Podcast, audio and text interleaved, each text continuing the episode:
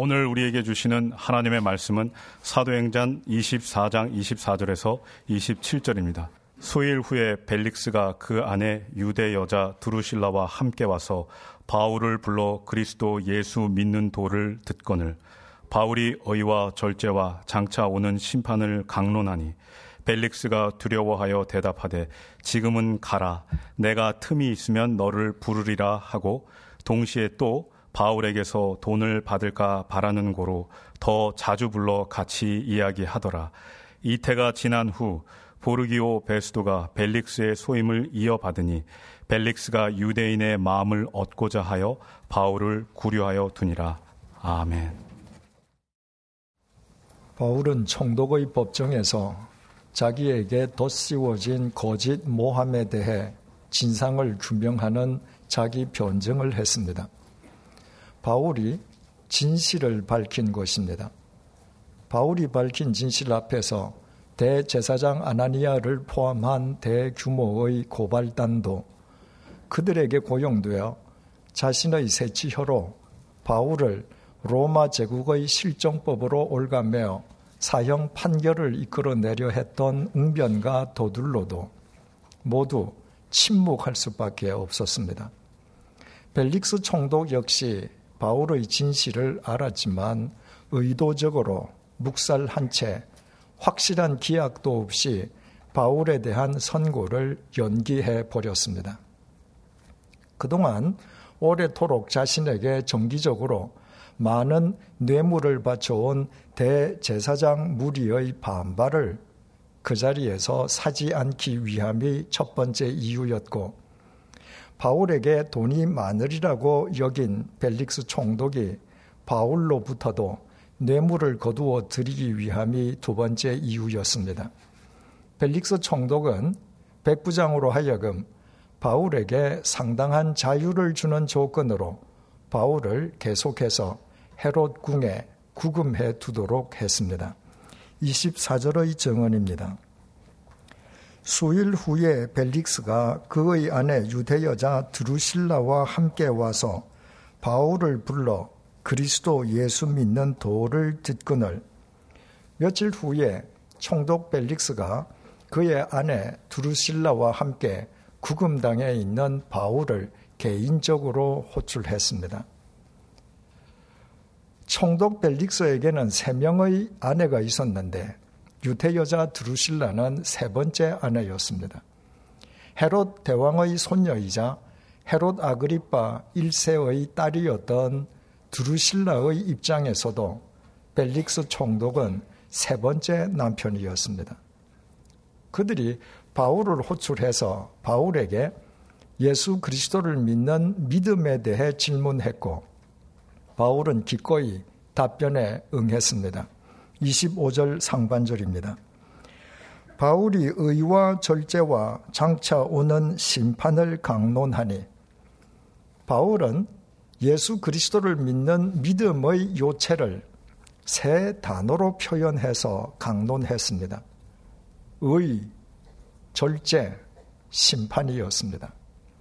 의는 우리가 잘 알고 있는 것처럼 하나님과의 바른 관계를 의미합니다. 예수 그리스도 안에서 하나님을 하나님으로 모시고 자신은 하나님의 피조물로 살아가는 하나님과의 바른 관계 속에서는 하나님의 의가 절로 드러나는 법입니다. 그리스도인들이 말씀과 기도를 통해서 신앙 훈련을 거듭하는 궁극적인 목적은 매일 하나님과의 바른 관계 속에서 살아가기 위함입니다. 바울이 언급한 절제는 많은 사람들이 오해하듯이 절약 혹은 조절을 의미하지 않습니다. 돈을 흥청망청 쓰고 다니는 아들에게 부모가 절제하라고 말한다면 그것은 돈을 좀 절약하라는 말입니다. 매일 술독에 빠져 사는 남편에게 아내가 절제하라고 말하는 것은 술을 좀 적당하게 조절해서 마시라는 뜻입니다. 하지만 본문에서 우리말 절제라고 번역된 헬라어 앵크라테이아는 영어로 put aside. 제쳐버릴 것을 아예 제쳐버리는 것. 자기의 삶 속에서 아예 제거해버리는 것을 뜻합니다. 영원한 생명의 길과 죽음으로 치닫는 욕망의 길은 어떤 경우에도 함께 겹치는 법이 없습니다. 욕망의 길을 제쳐버리지 않고는 영원한 생명의 길을 쫓을 수 없습니다. 영원한 생명의 길 위에서 단 한 번이라도 영원한 생명의 샘물을 맛본 사람은 허망한 죽음으로 끝나기 마련인 욕망의 길로 되돌아가지 않습니다. 마지막으로 바울이 언급한 심판은 우리가 새신자반, 성숙자반, 사명자반을 통해서 배웠듯이 하나님을 믿지 않는 사람에게는 하나님의 영원한 형벌이요. 구원받은 하나님의 자녀들에게는 하나님의 샘하심, 하나님의 상 주심을 의미합니다.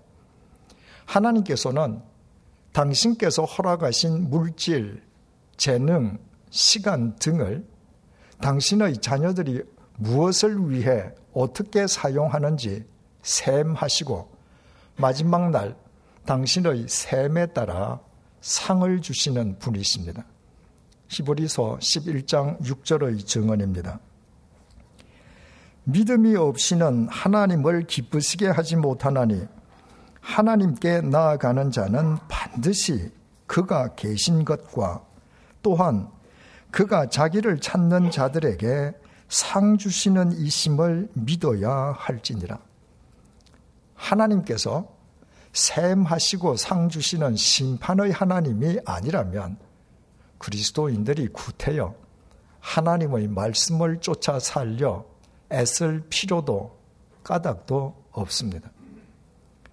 바울이 믿음의 요체를 의, 절제, 심판, 이렇게 세 단어로 표현해서 설명한 것은 위대한 사도 바울다운 탁월한 강론이었습니다.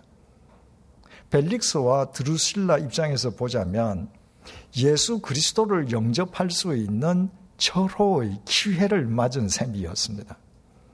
하지만 그들의 처신은 우리의 기대와 달랐습니다.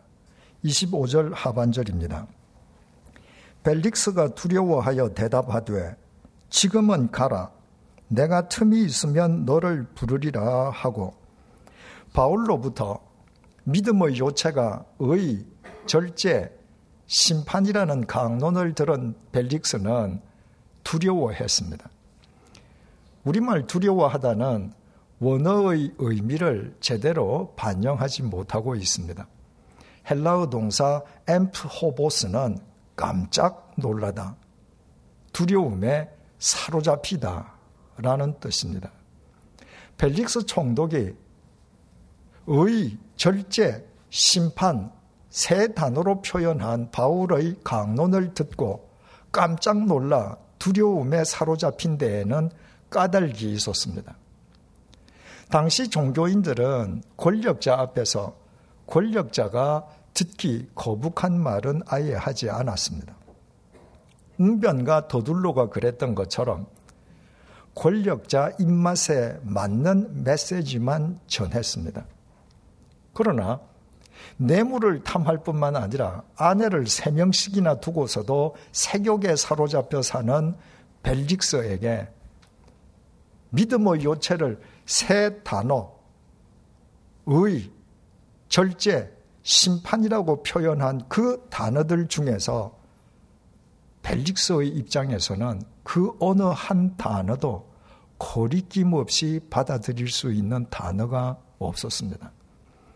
게다가 벨릭스 총독이 일평생 단 한 번도 생각해 본 적이 없는 자신이 하나님으로부터 심판을 받게 되리라는 바울의 강론은 벨릭스로 하여금 두려움에 사로잡히게 하기에 충분했습니다. 벨릭스는 시간이 나면 다시 부르겠다고 바울을 황급하게 구금 장소로 되돌려 보내어 버렸습니다. 26절입니다. 동시에 또 바울에게서 돈을 받을까 바라는 고로 더 자주 불러 같이 이야기하더라. 그러나 벨릭스가 사로잡혔던 두려움은 오래 지속되지 않았습니다. 두려움의 순간이 가시자마자 벨릭스는 바울로부터 돈을 받을 수 있으리라는 기대감으로 오히려 더 자주 바울을 불러 개인적으로 이야기를 나누었습니다. 대부분의 신흥 종교는 돈과 불가분의 관계에 있기에 벨릭스 총독은 그리스도교라는 신흥 종교 지도자인 바울에게도 돈이 많으리라고 믿었습니다. 특히 바울은 총독의 법정에서 자신이 예루살렘을 방문한 이유 중의 하나가 대흉전을 당한 예루살렘 사람들에게 마게도냐 그리스도인들의 구제 헌금을 전달하기 위함이라고 밝혔었습니다. 바울의 그 진술은 총독 벨릭스로 하여금 바울에게 돈이 많으리라는 확신을 더 확고하게 해 주었습니다. 그래서 바울을 더 자주 불러 개인적으로 이야기를 나누었던 것입니다. 그러고 보면 벨릭스 총독이 아내 두루실라와 함께 바울을 호출해서 믿음에 대해서 질문했던 것도 실제로는 그때부터 돈을 받으리라는 기대감 때문이었음을 알게 됩니다. 하지만 벨릭스 총독이 아무리 바울을 호출해서 개인적으로 이야기를 나누어도 바울이 도무지 뇌물을 바칠 기미를 보이지 않자 벨릭스 총독은 바울을 헤롯 궁에 2년 동안이나 방치해 두었습니다. 바울이 벨릭스 총독에게 전했던 의, 절제, 심판은 더 이상 벨릭스의 안중에도 없었습니다. 27절을 보시겠습니다. 이태가 지난 후 보르기오 베스도가 벨릭스의 소임을 이어받으니 벨릭스가 유태인의 마음을 얻고자 하여 바울을 구류하여 두니라. 2년이 지나 벨릭스 총독이 로마 황제 네로의 소환을 받아 로마로 가게 되었습니다. 총독의 거주지인 가이사랴에는 유태인들과 헬라인들이 혼재해서 살고 있었습니다. 그런데 헬라인들과 유태인들 사이에서 서로 주도권을 장악하기 위한 분쟁이 일어났을 때 총독 벨릭스는 로마 법에 따라서 공정하게 처리하지 않고 군대를 동원해서 유대인들을 제압하고 일방적으로 헬라인들을 편들었습니다. 그 과정에서 수많은 유대인들이 생명과 재산을 잃는 등 큰 피해를 입게 되었습니다. 총독 벨릭스가 사사로이 권력을 남용한 것이었습니다. 이에 분노한 유대인들이 네로 황제에게 탄원서를 올렸고 결국 벨릭스 총독은 로마로 소환당했습니다. 불명예 퇴진을 하게 된 것이었습니다. 소환당한 벨릭스 총독의 후임으로는 베스도가 신임 총독으로 부임할 예정이었습니다. 벨릭스 총독은 신임 총독 베스도를 위한 업무 인계를 준비하다가 자신이 바울에게 선고를 하지 않아서 바울이 2년 동안이나 구금 상태에 있다는 사실을 그제야 비로소 인지하게 되었습니다. 그렇다면 벨릭스 총독은 당장 바울에게 무죄를 선고하고 자기 임기가 끝나기 전에 자기 책임 하에서 바울에 대한 판결을 마무리 지어야만 했습니다. 하지만 벨릭스 총독은 그때에도 자신의 책임을 다하지 않았습니다. 벨릭스 총독은 유태인들의 마음을 얻기 위해 바울을 구류해 버렸습니다.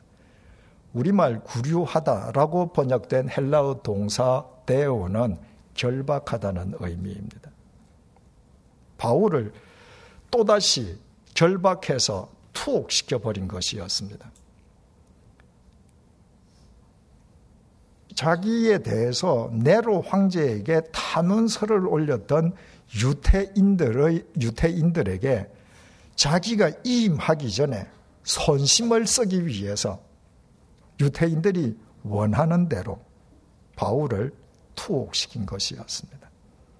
바울에게 무죄를 선고함으로써 욕을 듣고 임하는 것보다는 유대인들이 원하는 대로 바울을 투옥시키고 임하는 것이 자기에게 더 유리하다고 계산한 것이었습니다.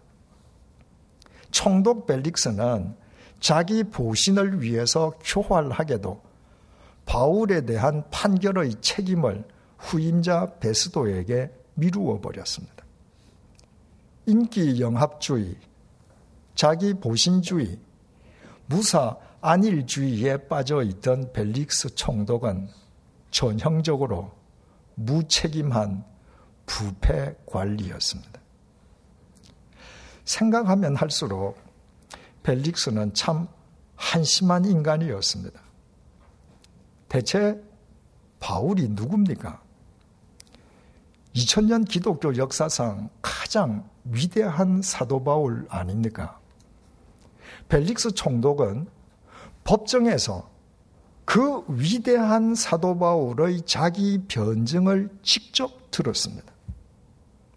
벨릭스 총독은 그 위대한 사도 바울로부터 믿음의 요체에 대해서 개인적으로 직접 들었을 뿐만 아니라 그 위대한 사도 바울과 여러 차례나 개인적인 만남을 가졌습니다.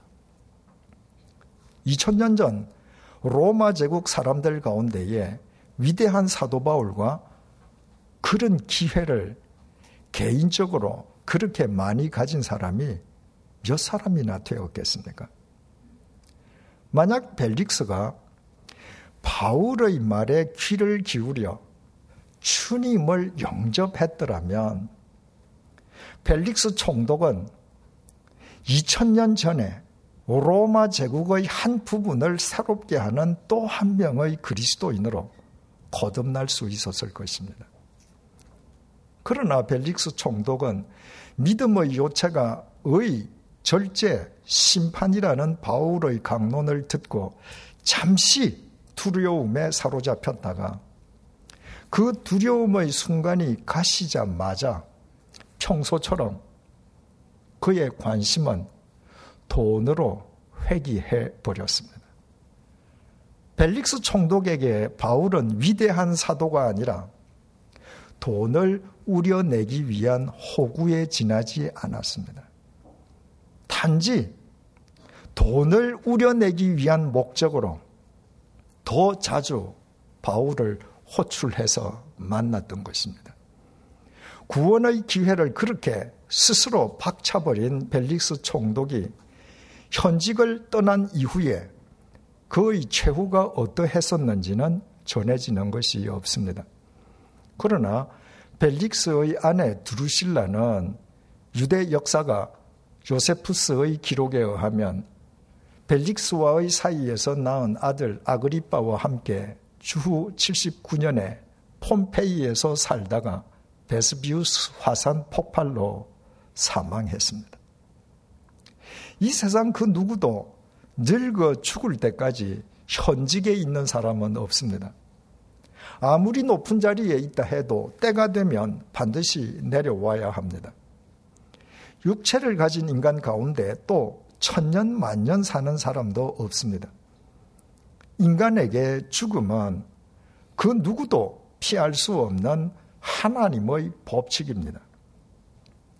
하지만 그리스도인은 현직을 떠나도 하나님의 도구라는 사실에는 아무 변함이 없습니다. 그리스도인은 화산 폭발로 죽든 전쟁터에서 죽든 병으로 죽든 잠을 자다 죽든 그 죽음이 예수 그리스도 안에서 영원한 생명의 시작이라는 점에서 모두 동의를 합니다.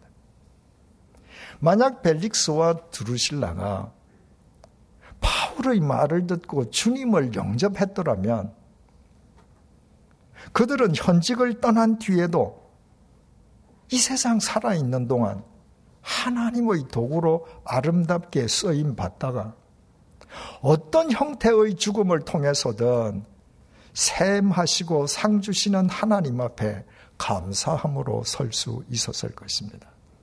하지만 구원의 기회를 스스로 박차버렸던 그들은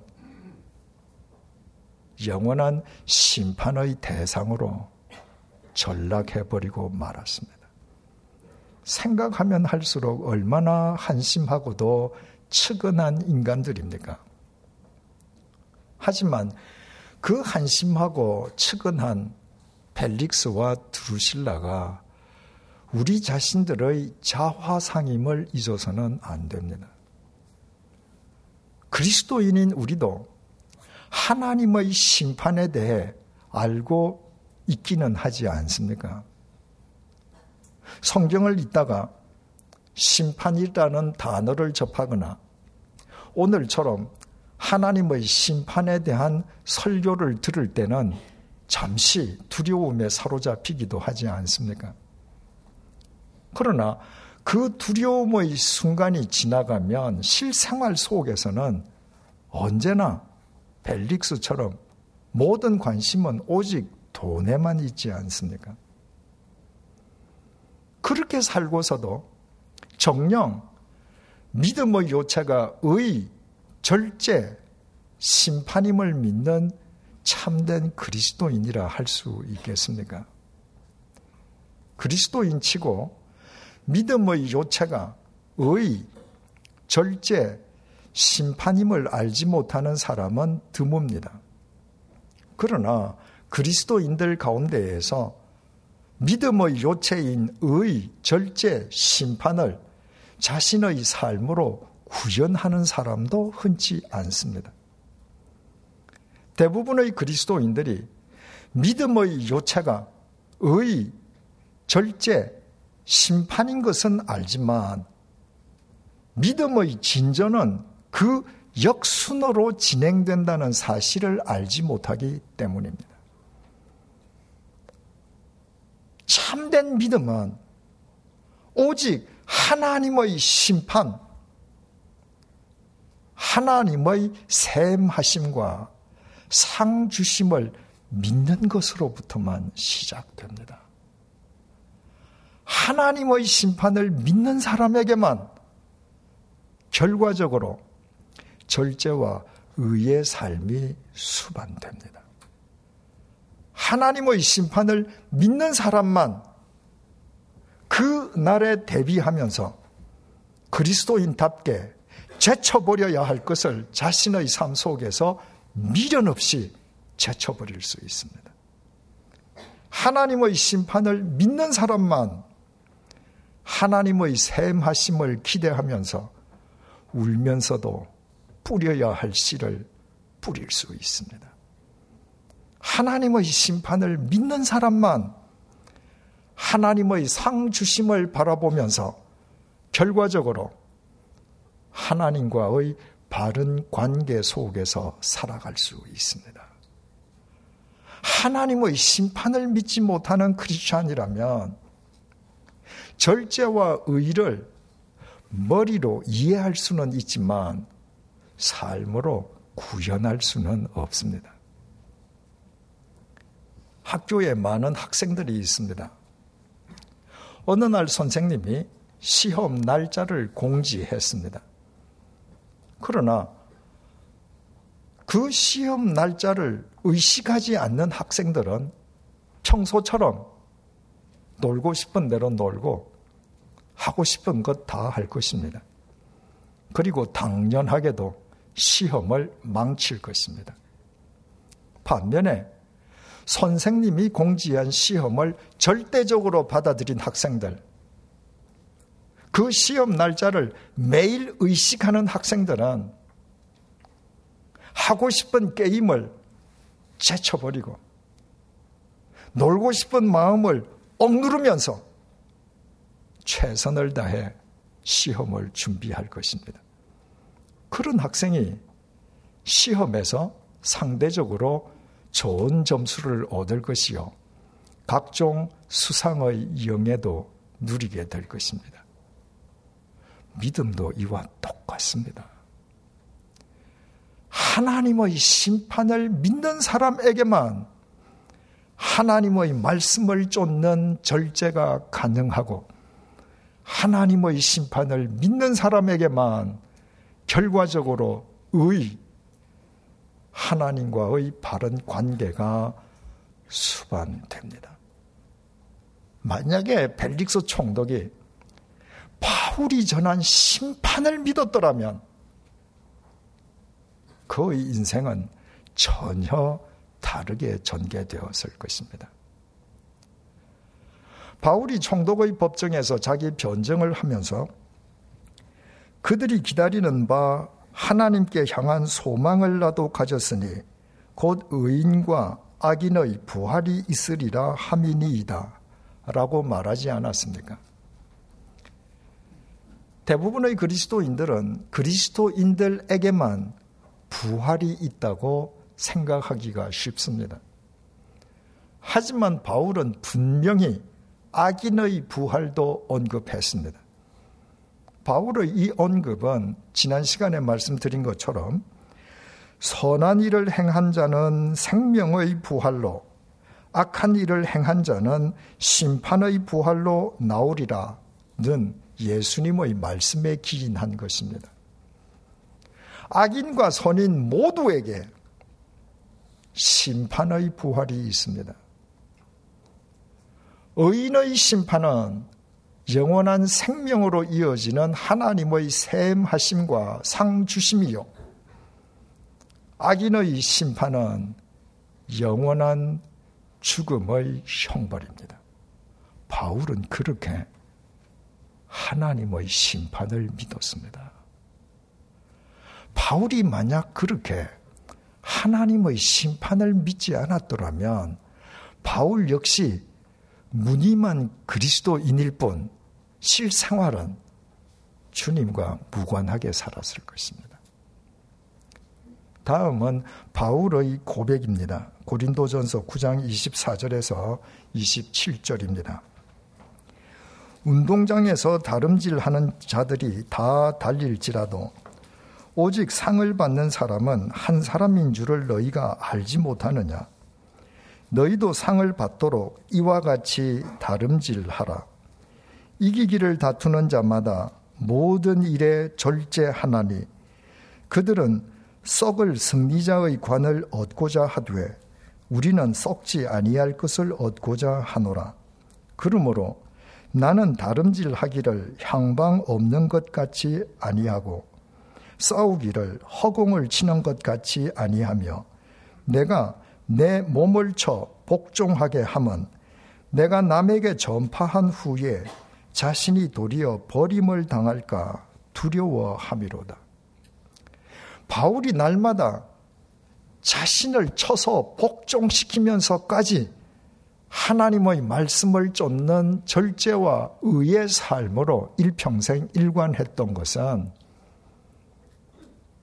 샘하시고 상 주시는 심판의 하나님을 믿었기 때문입니다.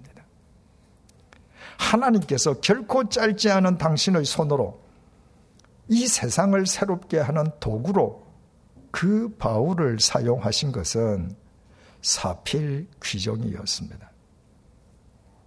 이미 말씀드린 적이 있습니다만은 성경을 아무리 읽어도 성경에는 평등이라는 단어가 한 번도 등장하지 않습니다. 하나님은 평등의 하나님이 아니십니다. 역시 바울의 증언입니다. 갈라디아서 6장 7절에서 8절입니다. 스스로 속이지 말라.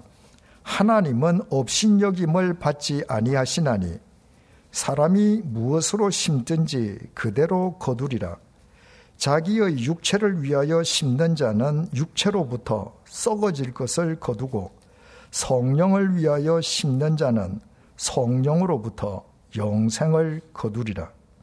하나님께서는 평등의 하나님이 아니라 사람이 무엇으로 심든지 그대로 거두게 하시는 공평하신 하나님이십니다.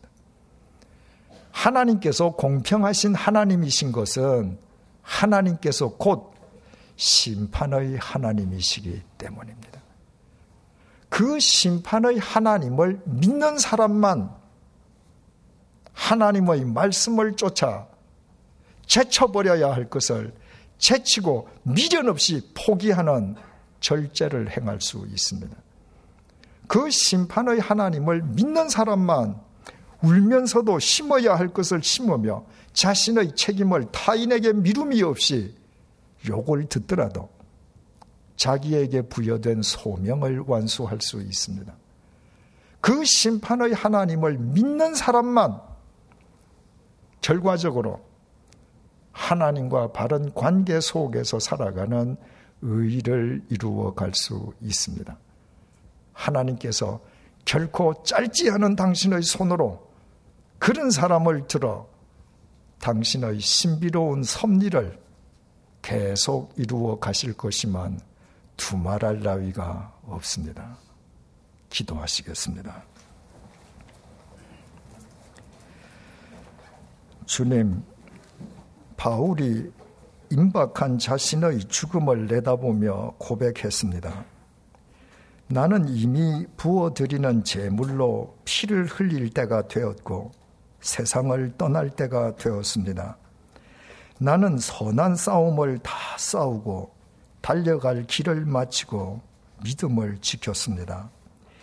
이제는 나를 위하여 의의 멸류관이 마련되어 있으므로 의로운 재판장이신 주님께서 그날에 그것을 나에게 주실 것이며 나에게만이 아니라 주님께서 나타나시기를 사모하는 모든 사람에게도 주실 것입니다.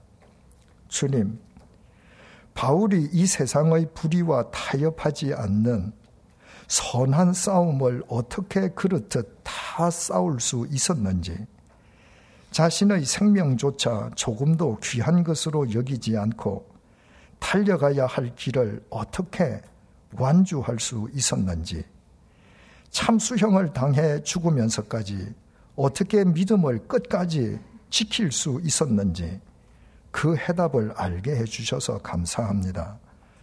바울에게 그 모든 것이 가능할 수 있었던 것은 그가 샘하시고 상 주시는 의로운 재판장 하나님의 심판을 굳게 믿은 결과였습니다.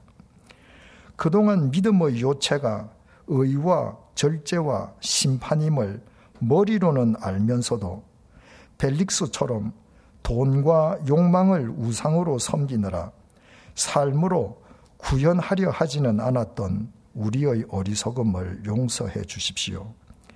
이제부터 우리를 구원해 주신 하나님의 심판을 믿음으로 주님 안에서 제쳐버려야 할 것을 미련 없이 제쳐버리는 절제와 하나님과 바른 관계 속에서 살아가는 의의 삶이 수반되게 해 주십시오. 더 이상 벨릭스처럼 한심한 인간의 표상이 아니라 바울처럼 믿음의 본으로 살아가게 해 주십시오. 예수님의 이름으로 기도드립니다. 아멘.